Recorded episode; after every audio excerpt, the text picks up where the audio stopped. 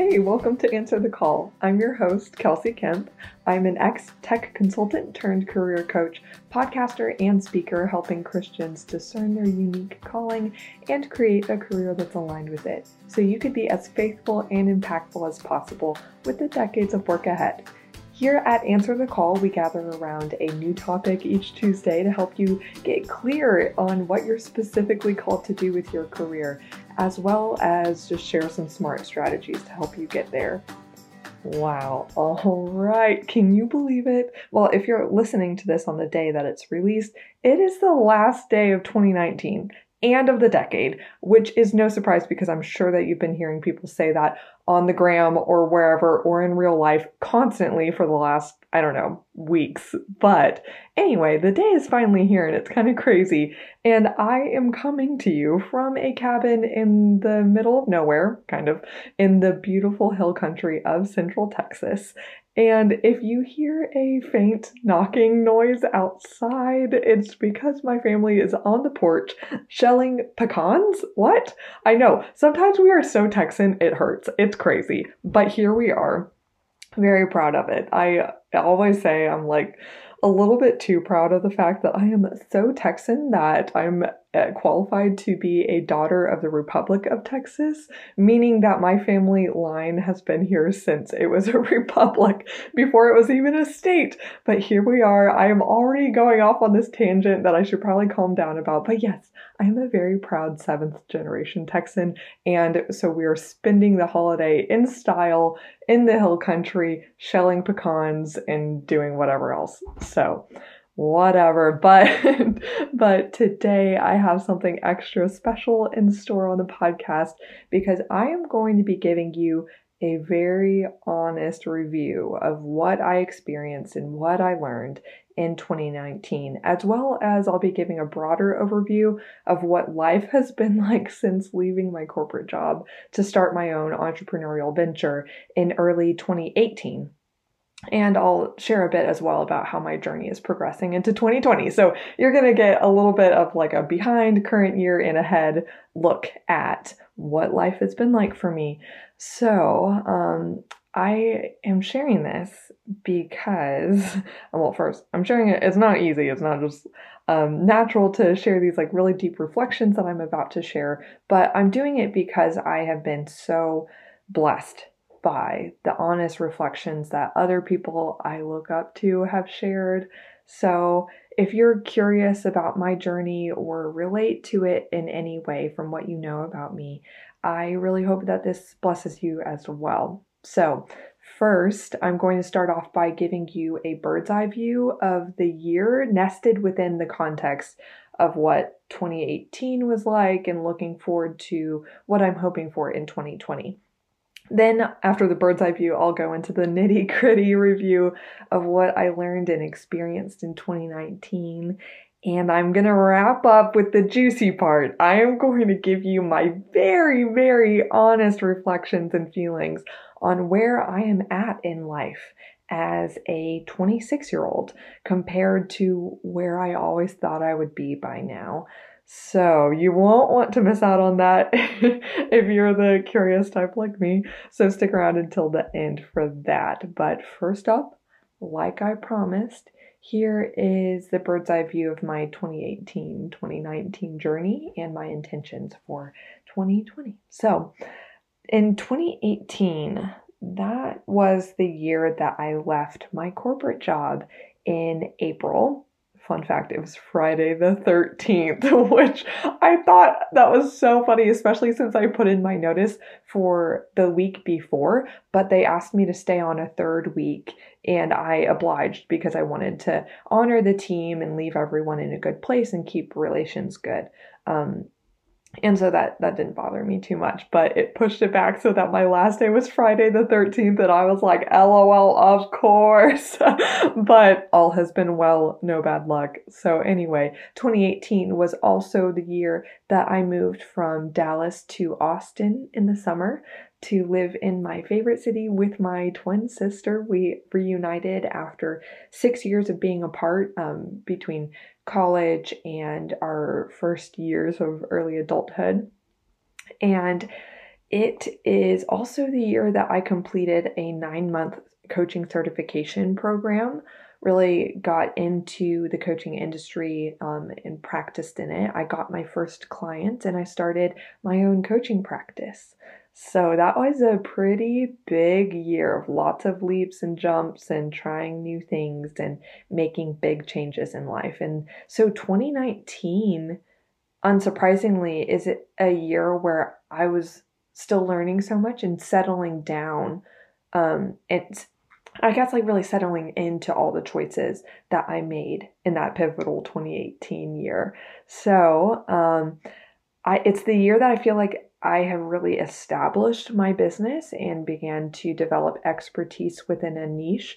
Um, and it's also been a monumental year in terms of spiritual and personal growth, which I will get into. But overall, 2019 has been the year where I've grown roots, tried a ton of things, overindulged, honestly, in pursuing too many ideas and interests, and throughout the process, settled into the very specific things that I want to pursue and master in 2019. So, obviously, because of all of that, I see 2020 as, Lord willing, a year where I'm going to be pursuing greater focus, mastery, and depth in the areas of life and business that I now see are essential and at the core of the purpose of this phase of life as um, I see it. So, wow, just like a quick, uh, I guess, thought that I have coming off of thinking of how the last years have been since really this new phase of life where I am self employed and really pursuing what I believe to be my very specific calling in my life's work. Um, the first observation that comes to mind is honestly something I chuckle at because I remember, I think it was like the week before I turned in my notice and left my corporate job in tech consulting, I I was listening to this podcast and this entrepreneur was being interviewed and she said um, that before she started her business, she had heard a lot of people say that it's very common, especially within the um, I guess as having a small business when within the coaching services industry, it's pretty common to not hit your stride in business until about 18 months in. And she said that when she heard that advice, she thought, ah, nah, that won't be me. I'll figure things out and break even before that. Um, but in the podcast, she admitted that she found that 18 month average time span to be true and in my arrogance, I thought, ha, well, that's true for her, but it's not going to be true for me. Like, I'm going to work harder, figure it out faster, um, all this stuff. I'm sure that it won't take me 18 months to really feel like I have a viable, focused, specialized, established business. Uh, what a joke, because I, I really do find that time frame to still be true. So, uh, if you are that person that is considering, uh, I guess, starting your own business, I am not here to discourage you. I am here to encourage you. But uh, I guess this would be podcast inception as like the second entrepreneur to hear oh, you know, it's probably going to take a bit to hit your stride. And then to be like, ah, nah, you know, if that's you, I'm just saying it, it's probably going to be true for you too. But anyway, here, here we are with the deets. I will give you all the details not all of them. I'm not going to bore you with all that. The highlights, the hoops, the wait, what do people call it? The whoops and the poops of 2019 in in detail what happened and what I learned. So, in terms of career, I'll start with that. Um, 2019. Wow, it was the year that to me most significantly I found my specific niche within the career coaching industry and I got really confident in it. And honestly, I mean, the significance of this might not sink in for you, but if you, I don't know, I'll, I'll just say, like, I am so, so excited, maybe most of all, about the fact that I could now, because of that, give someone my elevator pitch and say what I, I do very confidently without blinking an eye or like cringing or being like, I hope that lands with them or whatever. Like, I know what I'm doing now and it is so exciting because just for context, here's a little picture of what what my life and business was like at the beginning of the year. So let back to January. January at this point I was still a um I guess I could describe it as like a secular career coach, you know, just like um, not specialized in working with Christians or anything. I uh, was just providing like agnostic services basically to help anyone identify and pursue a career path that would just make them happy, like they would like it. Um, and I hadn't niched down to specifically helping Christians yet. Um, but uh, and then also at the beginning of the year i had a, a big shift in pursuing building my business from a purely in-person networking model to actually moving online to a content marketing strategy and building up my social media presence to serve and attract clients um, just by sharing information for free to kind of build authority and help people. Um, but i i also began the year by starting a YouTube channel with Kirsten. Like, LOL, we actually started a like and continued a good portion of the first part of the year, uh, essentially providing the same services, saying that we were doing the same thing. Now she has established her niche and she is a mindset coach specifically for ballet dancers um, because that's her background. And I encourage you to go check out the cool things she's doing. You could find her on YouTube and Instagram at Twin Talks Ballet. Incredible. So proud of what she's doing. I think it's amazing. But we were both kind of just generically providing like career and life coaching services and you can imagine how well that was going. But um, we even still had the same website together and everything. But i would say in quarter like at the beginning of march is when i had a big revelation. So i went to south by southwest an enormous conference. Uh, it brings in i think i've heard like 300000 people to austin. And so enormous 10 day stint of networking for me and i learned a lot about myself. And also simul- simultaneously i had um, a really really rich time of um, growing in my faith uh, earlier in the year. And through that experience of growing a lot in my faith and then also going through this very intense experience of networking and pitching myself over and over and over again and explaining what I do to all the new people that I met at this conference, I realized that I did not have a spark or a conviction behind what I was telling people I was doing. And I didn't, yeah, I, I just had this big realization after I reflected on South by Southwest, that whole experience. And I realized that I didn't really care to help people just enjoy their life independent from God. I, I think that, you know, there's nuances to that. It's not all bad, but I just thought, wow, like to me, the the real gift and purpose of life is knowing our creator and loving him and honoring and serving him um, and the purpose that he created me for and others for. So I just thought I and this is where I really feel like God gave me my true calling in this like really kind of intense moment where I just felt like hit by all these instructions. It was really really crazy.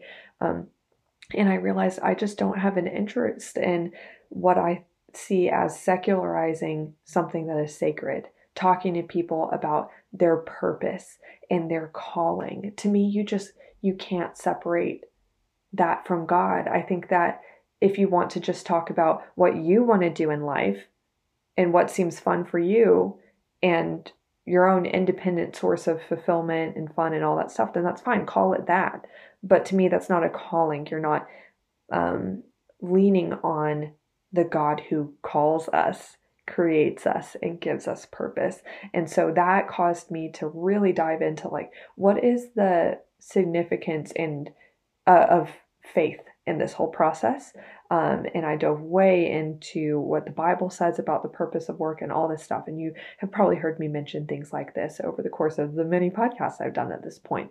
But anyway, um, March and April was really the month, the two months or the span of time when I realized that I really feel called to help um, people of faith and Christians specifically understand how to discern God's will and their specific calling for how they are meant to be using their career to create greater impact in a really meaningful service oriented life that um, they could feel like at the end confident that they will meet their maker and hear well done good and faithful servant. Um, so that was an enormous shift ever since then. Um, i guess that was april. Um, I have really, really uh, di- dove in, what? Dived in, dived into um, creating resources for Christians and really working within this niche because honestly, I, I haven't really seen it done before, um, especially from a, a specialized career coaching, not just like mentorship advice. Like, I'm an older person that just has opinions about what you should do with your career. Like, developing this as a technical competency. And so, an accomplishment of this this year, career wise, is having I have created my own coaching framework and curriculum to deliver a 100% consistent transformation for the people I serve within my niche to help them understand who God made them to be, what those attributes are and what they mean, and how to use them, and how to put all the best of what they were entrusted with to work specifically within a mission, and then how that translates to a specific job and the nitty gritty and the practical and the strategy, and help them actually create and get into a career that maximizes their impact and makes good use of their life, honestly. Um, so, anyway, you can hear me getting passionate about that already, as if I don't do that every time I jump on this mic. So, anyway, big year um, in terms of that happening. And, um, so yeah, another I'll, I'll speed up you guys because I don't want to just drag on and on about the career stuff, but um, obviously that is one of the biggest parts of my life. And so another point on what happened career wise in 2019 is I started this podcast in June, and I'm so grateful and proud to say that I haven't missed a single Tuesday um, publishing a podcast every week, and we're now on episode 30, which is just so crazy. Thank you, Jesus, for carrying me through this. And just, it has been so fun and encouraging, and one of my favorite parts of what I do for work. So, um, and I've also branched out beyond just coaching this past year. Like, I created a live course named The Called Career that I taught over seven weeks here in Austin. Had six graduates from that who are now doing incredible things that I'm so excited about um, and just grateful that I was a part of any part of their journey. Uh, and I started doing public speaking. I spoke, um, namely at Texas A&M University, my alma mater, and uh, at an organization, Christian Business Leaders, that I was a part of when I was a student. Uh, if you're listening and you're a CBLer, hello, thank you so much for having me. Um, and I got invited to go back and speak at the um, top professional development organization in the business school. If you are a Mays Business Fellow, holler. Also, love that if you are listening i'm pretty sure some of you do. Welcome. I'm so amped that you listen.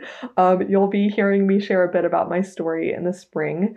Um, but anyway and another one i'm really excited about is i've been invited to speak at the global discipleship summit in orlando uh, next summer which wow i i'm so excited for that. Um, i'll be speaking on one of the stages there. It's a big conference. Um, where people from all over the world that are members of the International Church of Christ meet up uh, and just have fellowship and growth together um, for a few days. I'm very, very excited and honored to be sharing kind of a TED Talk style um, talk there, and woo, you'll be hearing more about that, I guess. Uh, but anyway, um, that is the highlights of my career stuff that that happened in 2019 but i would say um, even more significantly definitely 2019 was a year that i experienced so much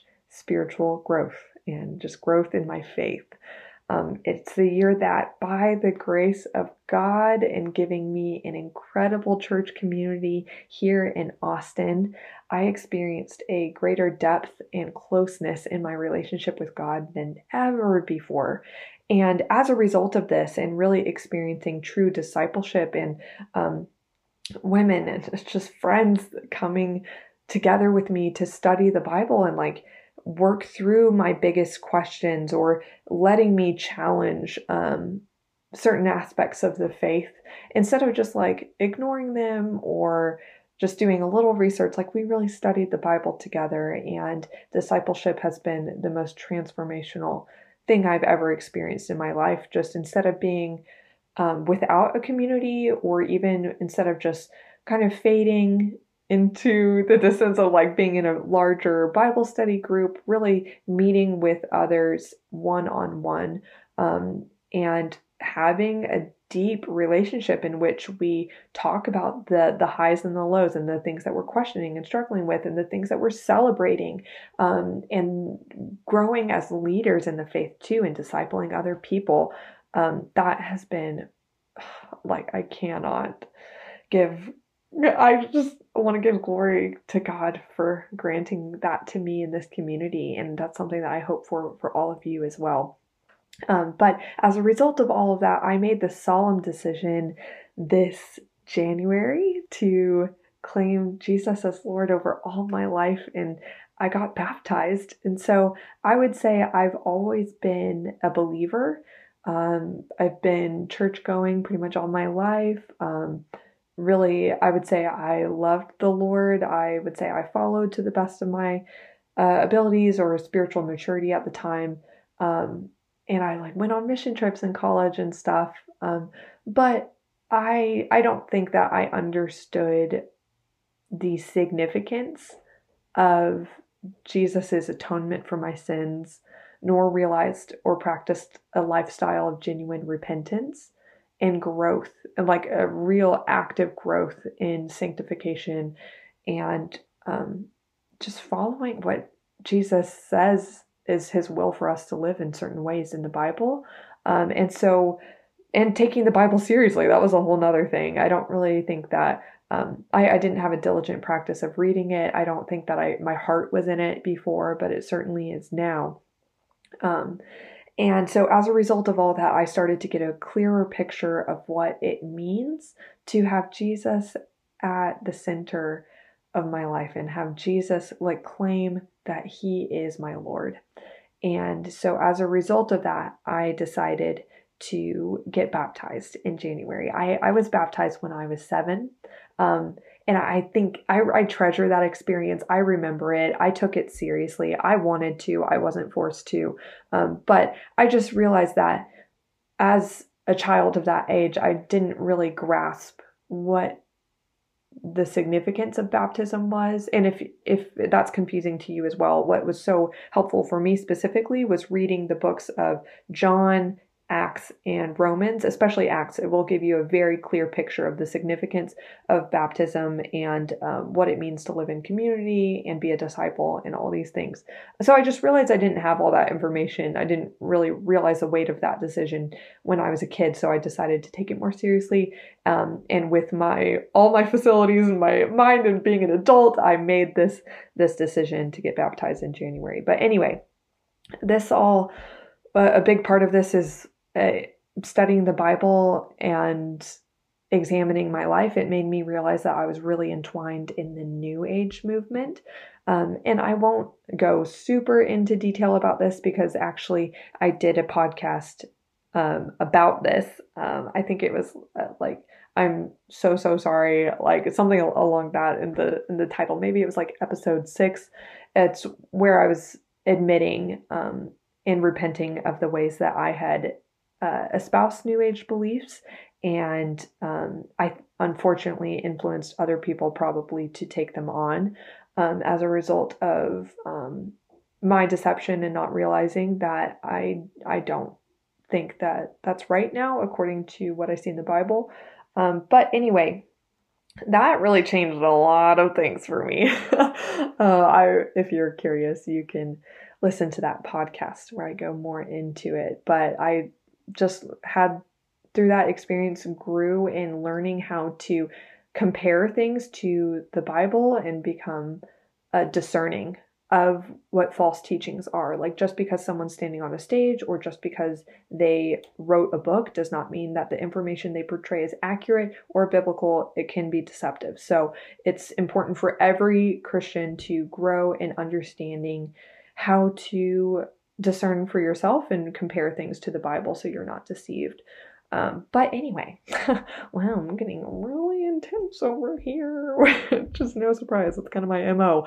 But um, the last thing I will say on how significant this year has been faith wise. Um, I started serving with the teen ministry at my church and just enjoyed that so, so much. It's such a joy and a privilege to be with those uh, younger humans and to just be a friend to them and hear them out. Um, and yeah, be there for them. So, anyway, I'm going to pick things up on a lighter note and uh, wrap up this overview of the year in terms of travel and adventures. this has been a great year for that. So, the first half of the year, I really didn't travel very much at all, was very focused on business, but um, I went to a couple Texas road trips. I did those as always. Went to Fredericksburg, wine country with my family at the beginning of the year, and now we're around that area at the end of the year. Now we just like to come out here. It's so fun. Um, I went to West Texas, the desert. went to Marfa, that weird artist community little place in the middle of nowhere. Um, and went hiking in Big Bend. Amazing. I would recommend everyone go there. Um, and then I went to Alaska with Kirsten, and this is all in August. That was crazy. Um, August, we went to West Texas, the desert, and then we went to Alaska. Wild. Kirsten got invited to guest teach and speak um, like do a speaking gig with Next Step Dance on Kodiak Island, which was just so like it was absolutely amazing. I love Alaska. I'm so grateful that we went. Um, I also got to go to LA for the first time, also tagging along with Kirsten as she went there um, to get certified in uh, neurolinguistic programming. Um, she's now a master practitioner, such a boss. Um, but she was there for two weeks, and I joined her for the last few days of her visit. Um, and I also got to visit Alex, who's a, a, former podcast guest. I think he was like episode number four or something. So that was great. Um, then, as you might know, I recently mentioned I went to Italy this end of this end of November, early December. Rome, Tuscany, Florence. It was incredible. So very, very grateful that I was able to um, take those opportunities to honor what is a true passion of mine travel and adventure. Um, so, very, very grateful because those experiences are super important to me. Um, but, uh, last thing I think I will mention before I go into kind of my personal revelations from and lessons from all of this is that in March, this is big. This year I decided to go vegan, um, which I had been vegetarian for about a year and a half prior to March. Um, and a lot of people ask me why, like why I decided to go vegan. Um, and this, well, it, and by the way, if you don't know what veganism is, it just means that you don't eat any animal products. So meat, fish, dairy, eggs, all of that. Um, and that's more like a plant based diet, but veganism also means that you are a person that cares about. Um, I hope that I do honor to the veganism movement by describing it in this way, but uh, not.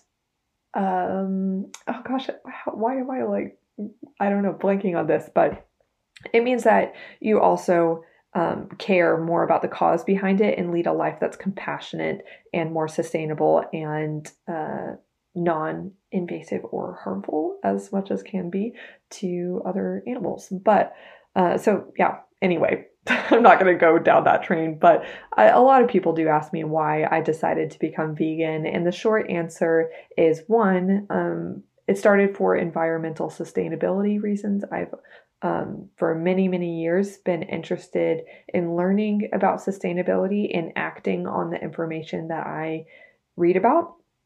Um, whether that, I mean, it started as like simple recycling, and then that that's like not honestly that impactful. And so that I went into minimalism and a lower waste lifestyle and all of this stuff. And then I realized food's impact on that as well. So um, realized that uh, animal agriculture is an extremely inefficient crop and at the rate that we're consuming it is not sustainable for our population growth or even as we have our population right now. But I won't use this podcast to go on a soapbox for veganism. But then, two, um, after environmental sustainability reasons, I began to feel more compassionate in my research and because of my research towards animal cruelty and unnecessary animal slaughter for my personal whims and preferences when I could easily replace my oversized portions of animal meat with plant protein.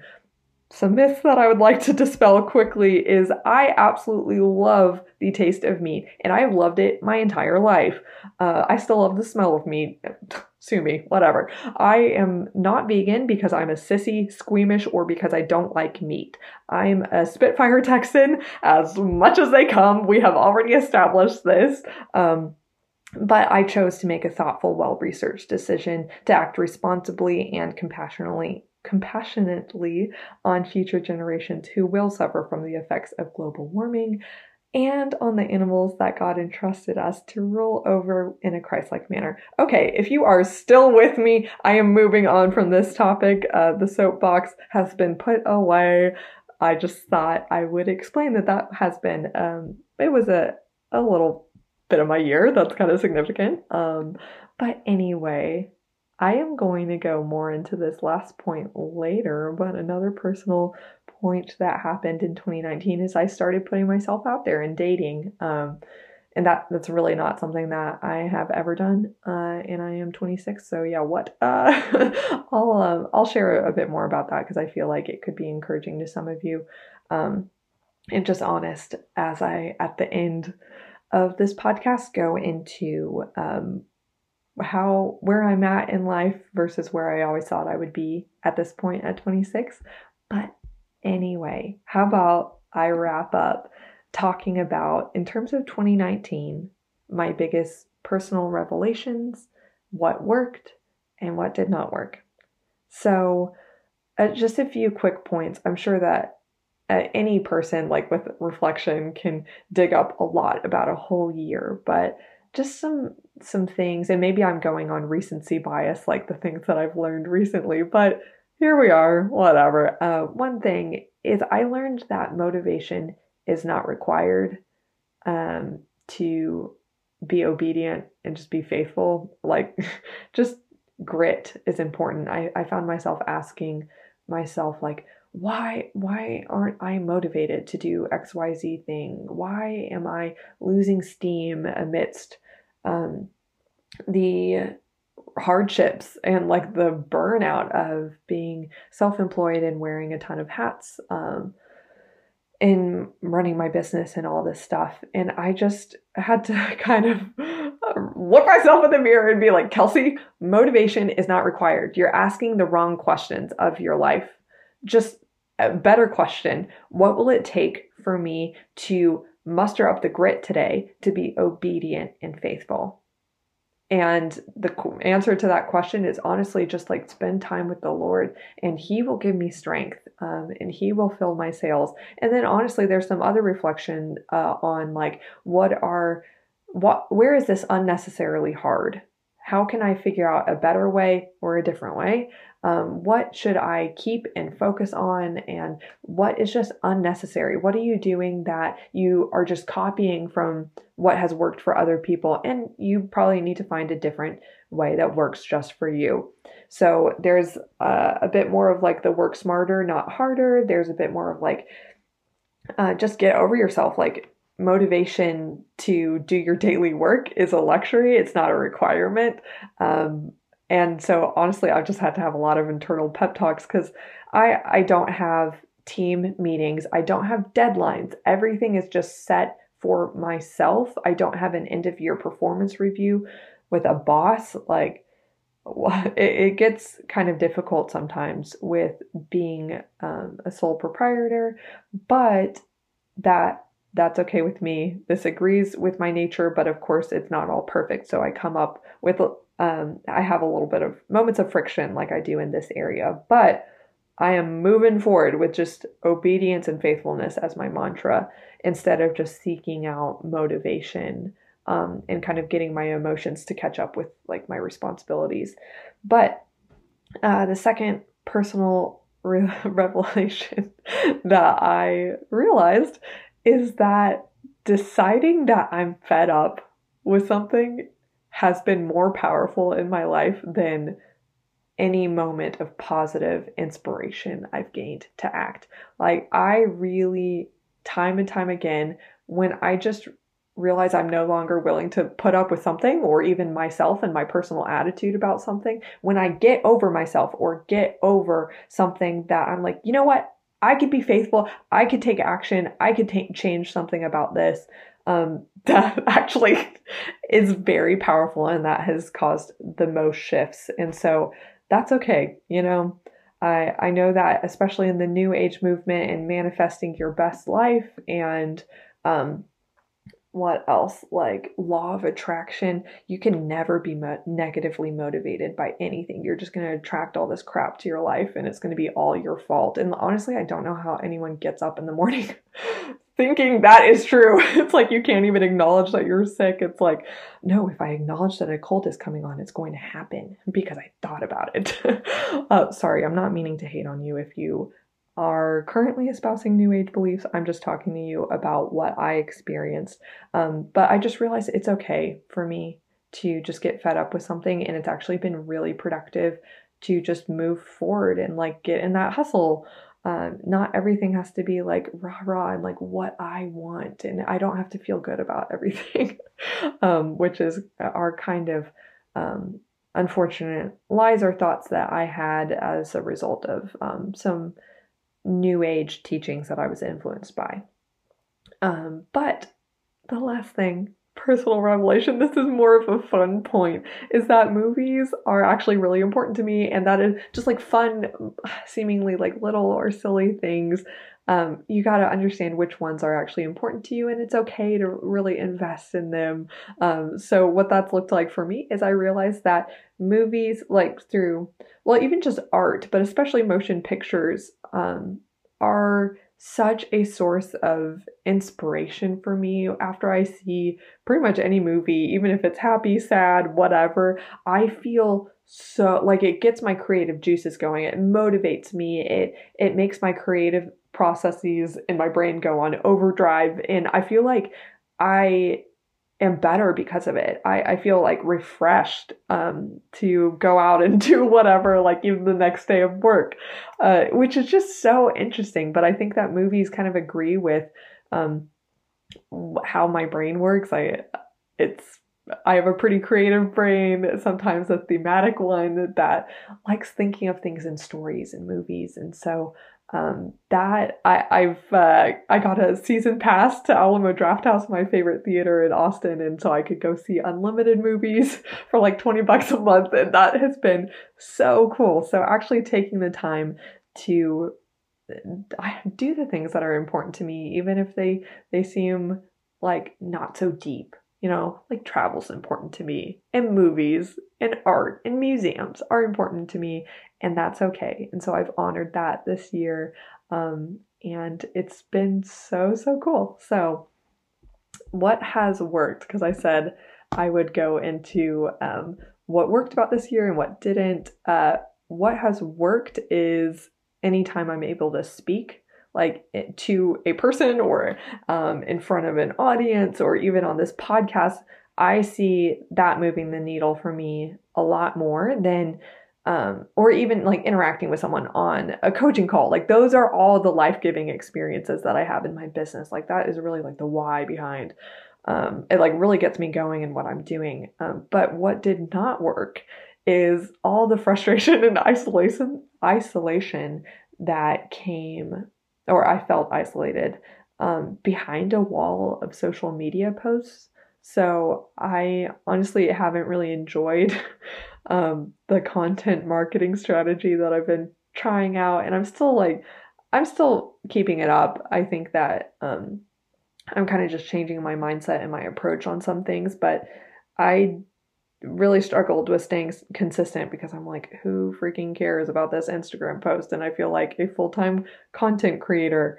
Um, so I've had to um, reframe my mindset on that and spend more time um, doing the things that really bring me joy, trying to get more speaking gigs, um, and then trying to streamline my social media content creation. But anyway, that might be kind of a boring point for you guys, but I realized that really didn't work because I got so annoyed with it. But um, another thing that did not work is indulging my shiny object syndrome uh, trying to pursue way too many things that seemed interesting in my business and ideas and passion projects.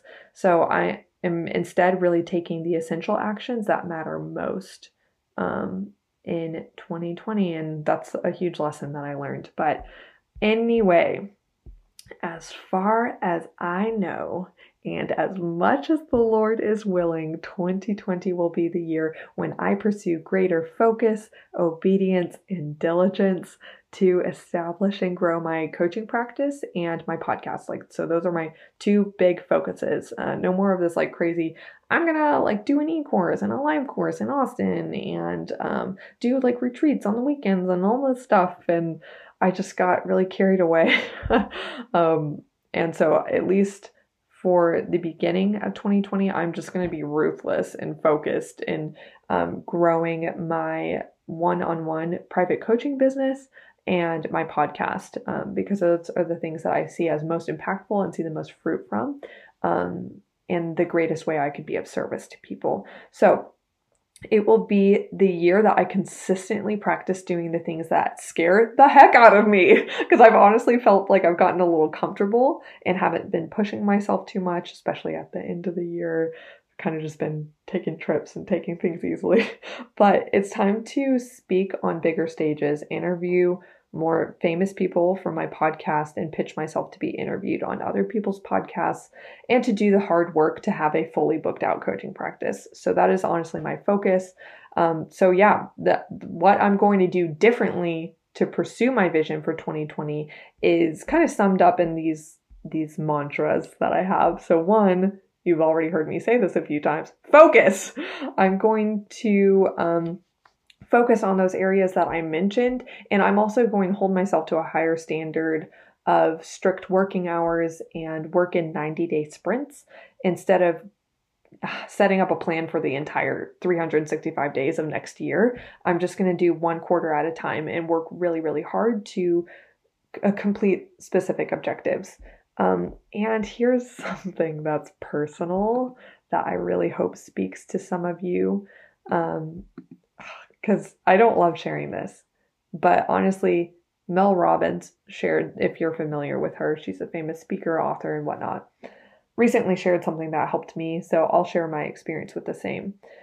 She, Mel Robbins, uh, I think she's in her 50s. She talked about, I saw like this video on Instagram, how she only recently, in the last few years, has gotten diagnosed and treated for her attention deficit disorder. And she encouraged people that also have that same disorder um, to not have any shame in actually getting it treated.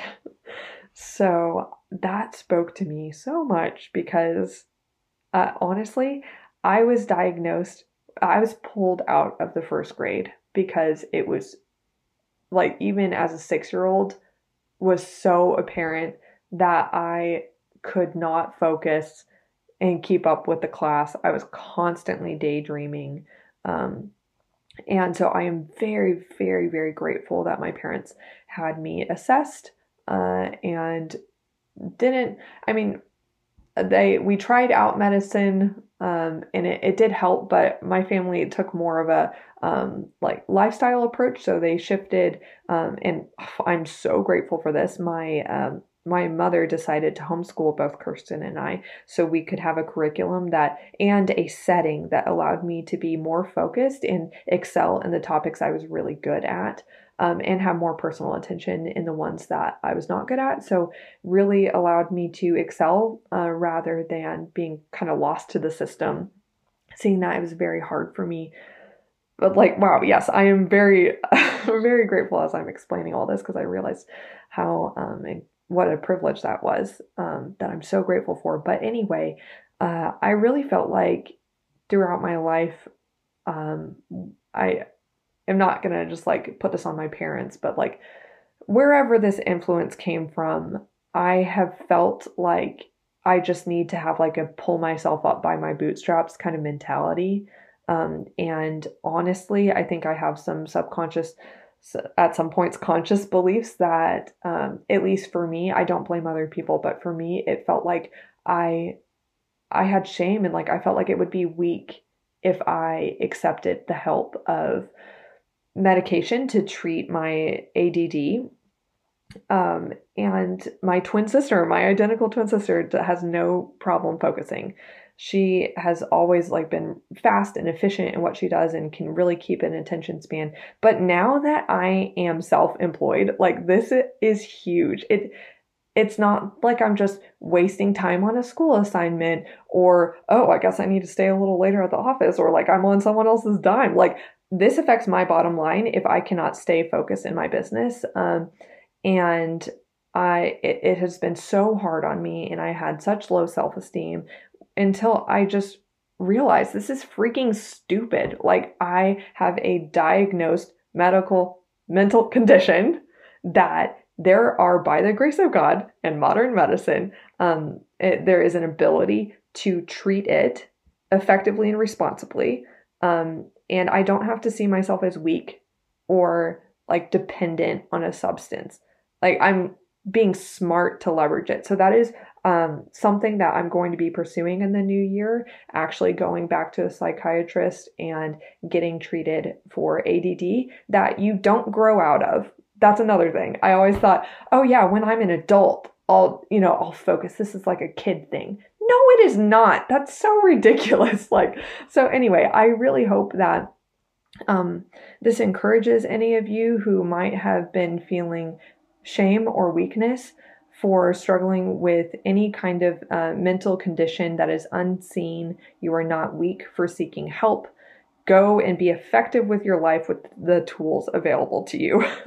Holla at me if you relate. Uh, so, um, a second mantra for going into 2020 is pray about everything. I no longer want to segment my work versus God's work anymore. I just want to lift everything up to Him in prayer, like my days, my tasks, my worries, my wins, as many day to day choices as I can remember, because He truly is like there for us in everything and there's um, no need for me to just take everything on myself and there's so much greater joy to be had in building and practicing that relationship with god in everything that i do.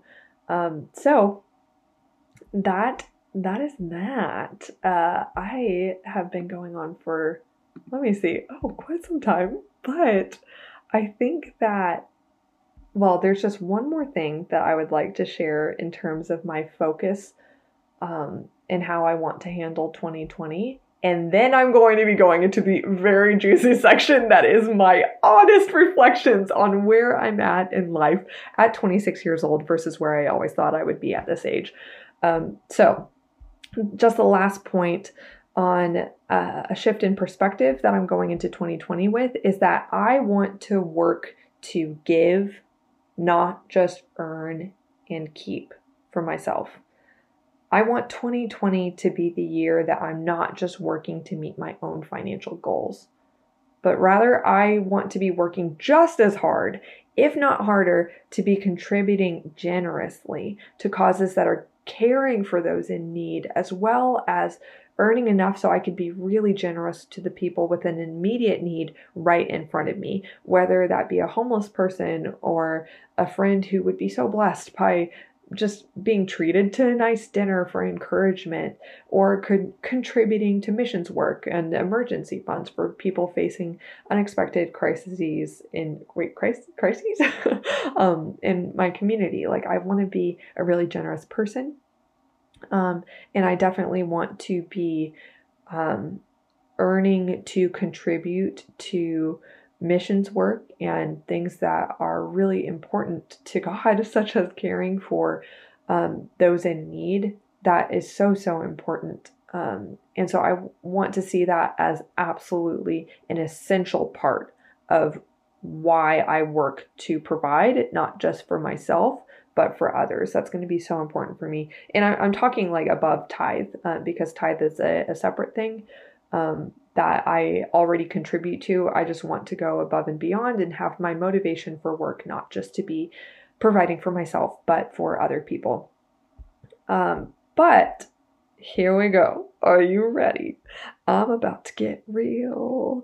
As although I already feel like a little exposed about some other things that I shared, but that's okay. I'm an open book and I just really hope that this encourages y'all. So, if you're ready, I'm gonna pretend that I'm ready. so, here I'll start with the three areas that I feel like on par with or ahead of where I thought I would be in life. So, I'm feeling really good about them. And then I'm gonna follow with the two, yeah, I guess it's two areas that I feel behind in in life. Um, so, one, I feel ahead of where I would be, where I thought I would be um, in finding my life's work and creating a business that I am really freaking proud of. um, and so, actually, doing making those incredibly tough decisions to make well do the hard work to discern and seek out what my calling is and then do something about it. Like i'm really proud of that. I made sacrifices out the wazoo for that. And uh, by the grace of god he has carried me through to this point. He is the giver of my calling and i'm so grateful to him that he made it clear to me. Um, and i'm so grateful to be doing this work. So i am abundantly grateful for that i thought um, honestly i would have to spend more time just like grinding out corporate work and becoming qualified for something but um, turns out I don't have to, eh, or it's not reasonable for me to sit in a tech consulting job to become qualified to do my work as a career coach. Those are different competencies. And so I did the other work to become a certified professional coach. But anyway, I move on. Um, so yeah, I kind of thought that might be like some my passion career or whatever um, would be 30s or 40s because that's kind of this or 50s or even delayed to retirement is kind of the standard um, perception that I feel is put out there um, in society. I didn't think that I would wait that long, but um, anyway, I'm feeling really grateful to be ahead of the timeline that I saw for my life on that. Um, and then I am also, second point, really exceedingly grateful in terms of the depth um, that by the grace of God, I am able to experience in my faith and interconnectedness that I have with my church community. And I'm also just really grateful that I'm enjoying serving in my community with the teen ministry at my church. Um, so, faith wise, I'm just so grateful that, um, and I'm not sure I ever had like a point. I always wanted um, a deep, rewarding, like genuine faith. Um, that was elusive for many years, uh, and I just didn't really understand what the disconnect was, but I was always seeking it. Um, so I'm not sure I had a timeline, but I'm just grateful it's here. um, but anyway, then point three of what I'm really grateful for, or I feel um, ahead of how I saw my life schedule in. Um, I feel really grateful that I'm settled in a city that, excuse me, for the first time, I feel like I want to live in for the rest of my life. I have honestly always felt kind of detached, like a little nomadic. Um, before moving to Austin, I always wanted to just live around, like go to move to different cities. I had all these dreams to live abroad and all this stuff. Um, and I think it was just because I hadn't ever experienced somewhere that felt so like home. I never want to live apart from it. Um, and so I found that in Austin. And again, that's by the grace of God. And um, so I feel for the first time a real sense of home and purpose or permanence um, and community. Um, and like not wanting to leave that and only growing deeper and like further roots here in Austin.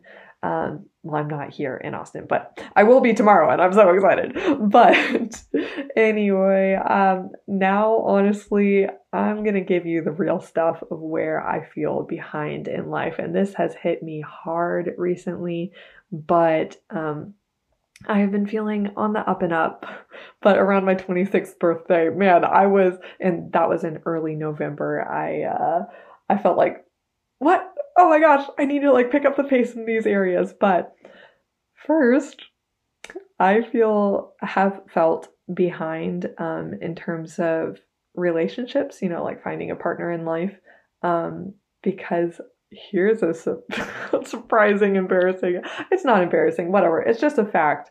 Um, that before my 26th birthday rolled around in early November, I had never um, had a boyfriend. I had never been on a second date. I had never even had an intrigue or like a, a potential relationship. It was just like nothing nothing for my whole life. Like all throughout high school, all throughout college, I never went on a date. It was crazy. I mean, like one guy I was not interested in asked me on a date when I was a freshman in college. And then I turned that down, and then like no other suitors came after that. LOL. um, so um, suitors, lol. I just like lapse into old English language and I don't really know why. But here we go. Um, so and another thing is like just any of the guys that I actually was interested in apparently did not reciprocate that interest. So, like, yeah, ouch.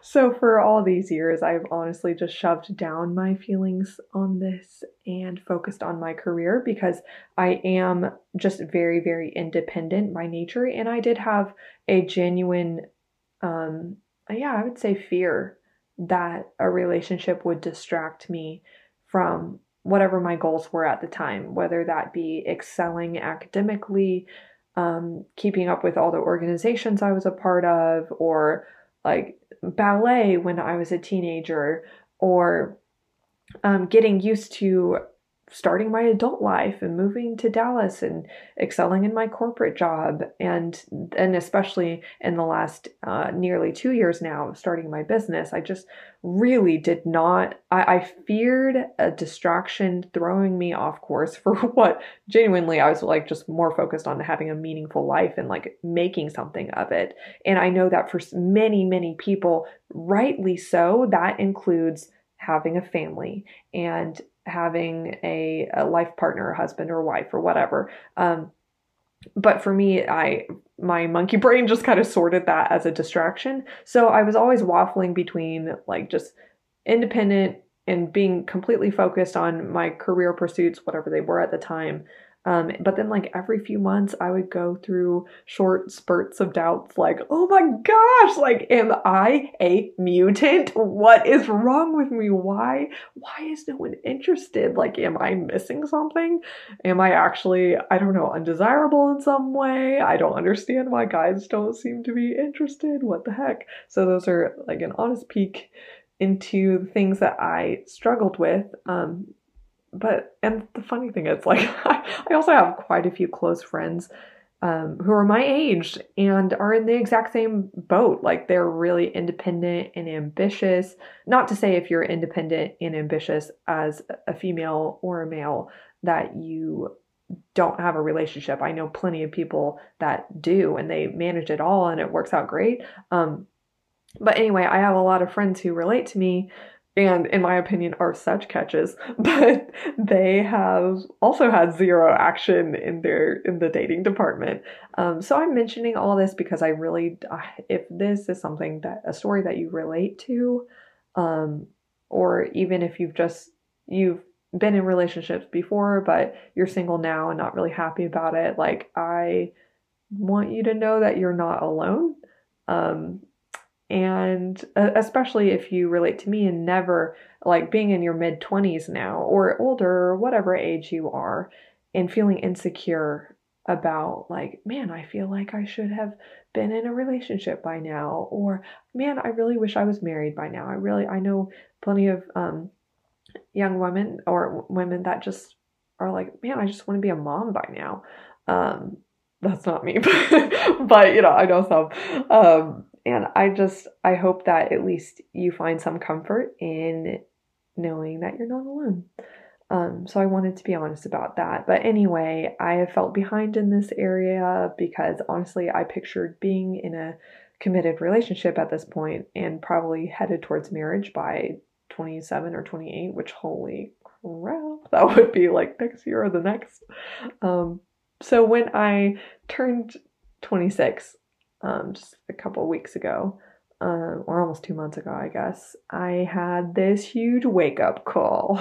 like, wow, I am over this. And if I don't put myself out there now, I just, I dreaded, honestly, this kind of daydream of like, what if I'm 40 one day and I just blame myself for like I should have tried harder. I should have like done more online dating. I should have been more upfront or like I don't know. I should have I should uh, all this stuff like I just thought I want to do what I can now to, of course, consi- uh, re- I guess, still do what I was doing, which is when I thought about it, which honestly isn't very often, like I would pray and I would ask God to, um, if it was His will, um, bring me a partner. Um, and but like I don't feel like I would do that much of anything to take faithful action on my part. So I felt convicted by that around my birthday and just thought, well, I'm going to do something about it.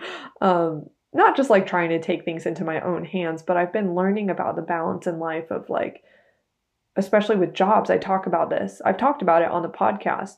You don't just like, it, it's not faithful, I would say, well, I, I don't want to make that a blanket statement, but generally just think about it. Like, if you just sit around and are like, God, will you please like give me a new job that I absolutely love, but you're not doing the personal development work to understand what components of you would like dictate what you would really like in a job what is the compatible job for you or like you're not actually doing the work to apply for jobs or search for them um, I, I just don't really think that uh, I, I think I would encourage us, and I do on this podcast, to do the work and take the action and partner with God in that action and be sensitive and like praying and asking for His will to be done and shutting doors if you're not meant to be going through them. But learn through action and take it and like be faithful in that.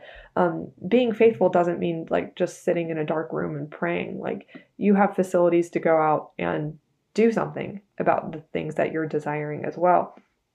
Um, so in that spirit, I realized like, you know, I feel like it would be faithful to go out and just try online dating. And this isn't something that I've tried for the first time. Like I've done it uh, on and off uh, for like the last two years or so. Um, like three times I would go like message people and then be like, oh, this is weird, or like meet up with someone and they would, I'm not even joking. I actually went on a date with a guy that said he was a Christian and then he was like, actually, I'm exploring Satanism. And I'm like, hmm, my life right now is so funny. Um, and uh, like another guy, that it would always be like I would go on one date and then just be like, oh, this is weird, I'm over it. and then it'd be a couple months and I would um, re download it and try it again. But so, I, after this kind of revelation, I re downloaded Hinge, whatever. It's a dating app if you ever heard of it. Um, and I went on a messaging spree and met up with someone that exact same day who ended up being a great guy. And now we've uh, continued to get to know each other uh, ever since in the last few weeks. Um, so yeah, that's been fun and exciting and an enormous learning curve for me, especially since I scoffed at people who would go on dates to like quote learn how to date or quote prepare for their future husband, which would always make me gag because this is like so prideful of me. I would, in my mind, have some retort like, or, you know, sometimes I would say it out loud. Um, I'd be like, what the heck? Isn't dating just like talking to someone and getting to know them? I'm like a competent human that has interpersonal skills. I could do this. What? Whatever. Like, what do you mean practicing dating? That's dumb. But no no, no, no, no, no, no, no, no. Kelsey gets humbled. Here we go. It turns out there are there is definitely some merit to what they were saying because I quickly learned that I had no idea how to date. I interrogated the heck out of him and went on a self-sabotaging spree Megan Stone definitely called me out on this. She was a podcast guest, I think like episode 25 or something. Dear friend. She was like, wow, your self sabotaging is just humorous. Um, I just was like trying to push him away because of all this subconscious ish that came along with my independent nature.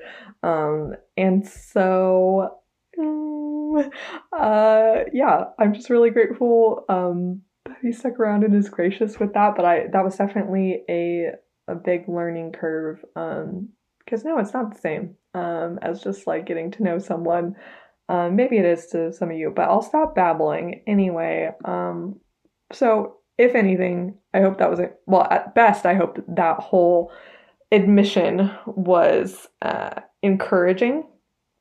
Uh, and at least I hope it was at least entertaining. Uh, not super easy for me to share on all that, but um, I just know too many bomb diggity women who don't really feel great about never having dated anyone. And I just wanted to say, we're not mutants. It's just maybe we haven't taken certain action, or maybe it's just not God's will, or whatever. Um, but you're not any less than of a human. Um, so that's something I have been affirmed in lately. Um, last thing that I'm going to bring up. Um, wow, okay, it's been like an hour. I'm gonna pick up the pace, but I keep on saying that. I hope that y'all enjoy this time together, whether it be 30 minutes or an hour or whatever. But the last area that honestly I feel have felt like behind in in life um, is financially. So, um, honestly, I think that I am ahead in terms of retirement savings because of the 401k. I contributed to significantly over the two years I was in tech consulting, and I want to pick back up on contributing to that as soon as possible. But in terms of income and regular savings, I do feel a bit behind due to the risks I've taken and investments I've made um, in starting my business. And let me be clear, I am feeling behind in comparison to the friends who stayed in their fancy corporate jobs and are now homeowners with a great nest egg in their mid 20s. I don't feel or behind um, considering even just like national average for people my age or like considering the life I chose as an entrepreneur and the fact that I understood the risk I was taking in becoming self employed. I was prepared for the very real possibility that I would have a few lean years, so I am not shocked nor disturbed by where I'm at, although I am working hard to get back to the level of financial success I had while I was in consulting. Side note. uh, people with entrepreneurial spirits like me, which I am very much a product of my parents and my grandparents, who are all entrepreneurs and go getters, we're just not super freaked out by lean seasons um, because one of the benefits and the dreams of being self-employed is not i guess it, it's not just like all about the fear of having no financial safety net behind us. It's more so about like the hope and ambition of having no ceiling to the impact you could create and the income that you could potentially make for that once you've figured things out and hit your stride. And then it's just a game of diversifying your income stream so you're not just susceptible to the rise and fall of a single venture. Wow, I'm talking so fast and also like not honestly, I have to like cut it out for a second and just realize that I'm not honestly talking about my feelings on this. I'm just talking about my big plans. So no, I do want to be vulnerable with you guys and I I do feel a bit behind, but earnestly, I am not freaked out. Um I am still very hopeful that I'll catch up uh, and exceed the financial trajectory that was available to me in my corporate career.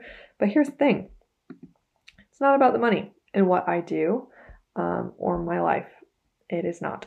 So I'm very much in tune with that, although financial um, security, responsibility, and goals are also nothing to be ashamed of um, or to ignore. So there we go. I just gave you all the dirt of um, where I, what I'm like.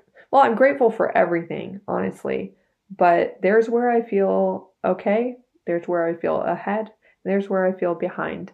Um, and so I hope that this encourages you to do your own review of the year. Such a fruitful exercise. Um, and I even did a podcast episode a couple episodes ago of like we are actually called to remember what God has done in our life. That is a calling, that is a um something that we're encouraged to do according to the Bible, especially in Deuteronomy it's mentioned a lot. Um so, I hope that you go through this exercise for yourself and just lift it all up to God. Give him glory for all the things that he's done um in you, through you, for you, all that stuff. Uh, so I would honestly love nothing more than to close out this podcast with a praise and prayer to give credit where credit is due to the God who gives me life and breath and everything in between. So, Lord thank you so, so much that you are God. I thank you so much that I can know you and that each of us can know you and experience you, and that you are a relational and loving God, and you care about the little things in our life, which all seem so big, but I'm sure, I'm sure to you, like, you know, we're just but like a little speck in time. Um, but thank you so much that it brings you joy to care for us and that you are a good father and that you care about the highs and the lows and that you really do work all things to the good of those who love you and are called according to your purpose. Thank you so much for that. And I um, I'm also thinking about um, just how grateful I am that, as it says, I think in Acts chapter 17, that you really do plot out everything in our life so that we may know you. Like, that's the aim of this. It's not so I could do something more or whatever. It's not about me and what I should do or want to do with my life.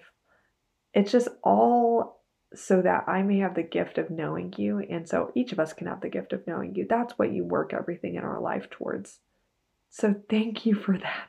Thank you that there is no like high and low for that. Like I, I'm it just this I guess one measurement of success in my life can always be available to me.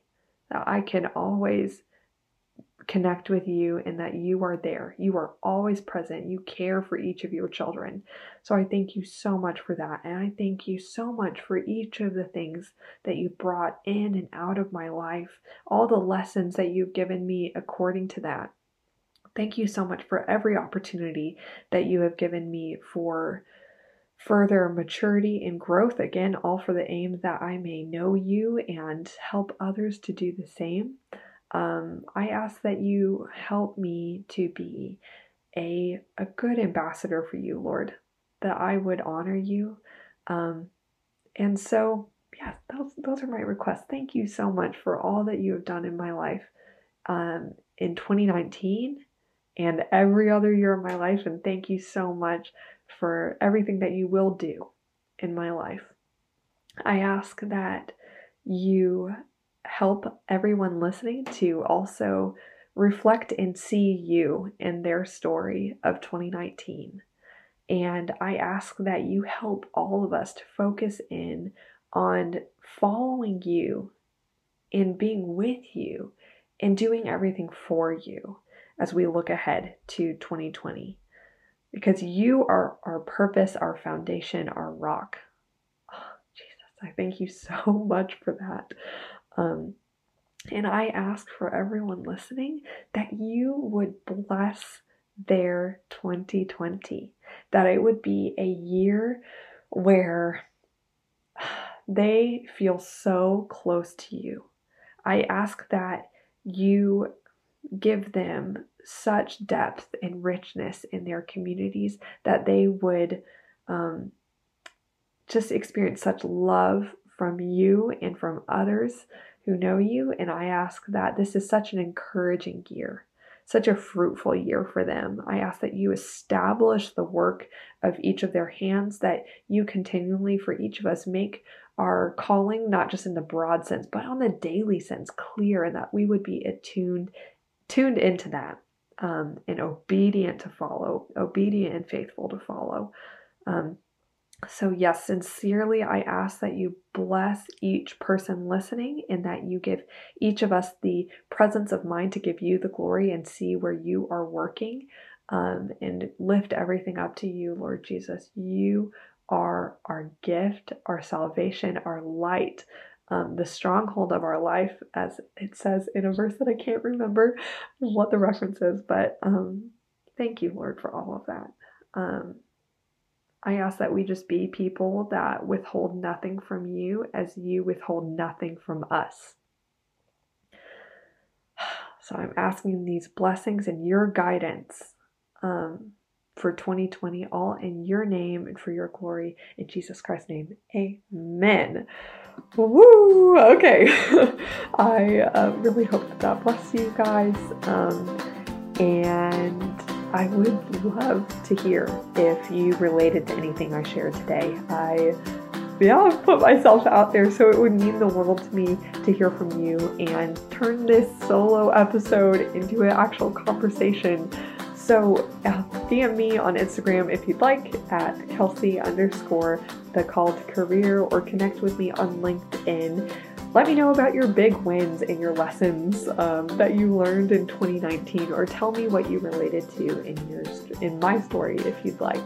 As always, it would mean so much to me if you showed your appreciation for the work I put into this podcast by leaving a quick rating and review wherever you listen. I would love to personally thank you and give you a shout out. Um, so, uh, in your review, just leave your Instagram handle and I will do that.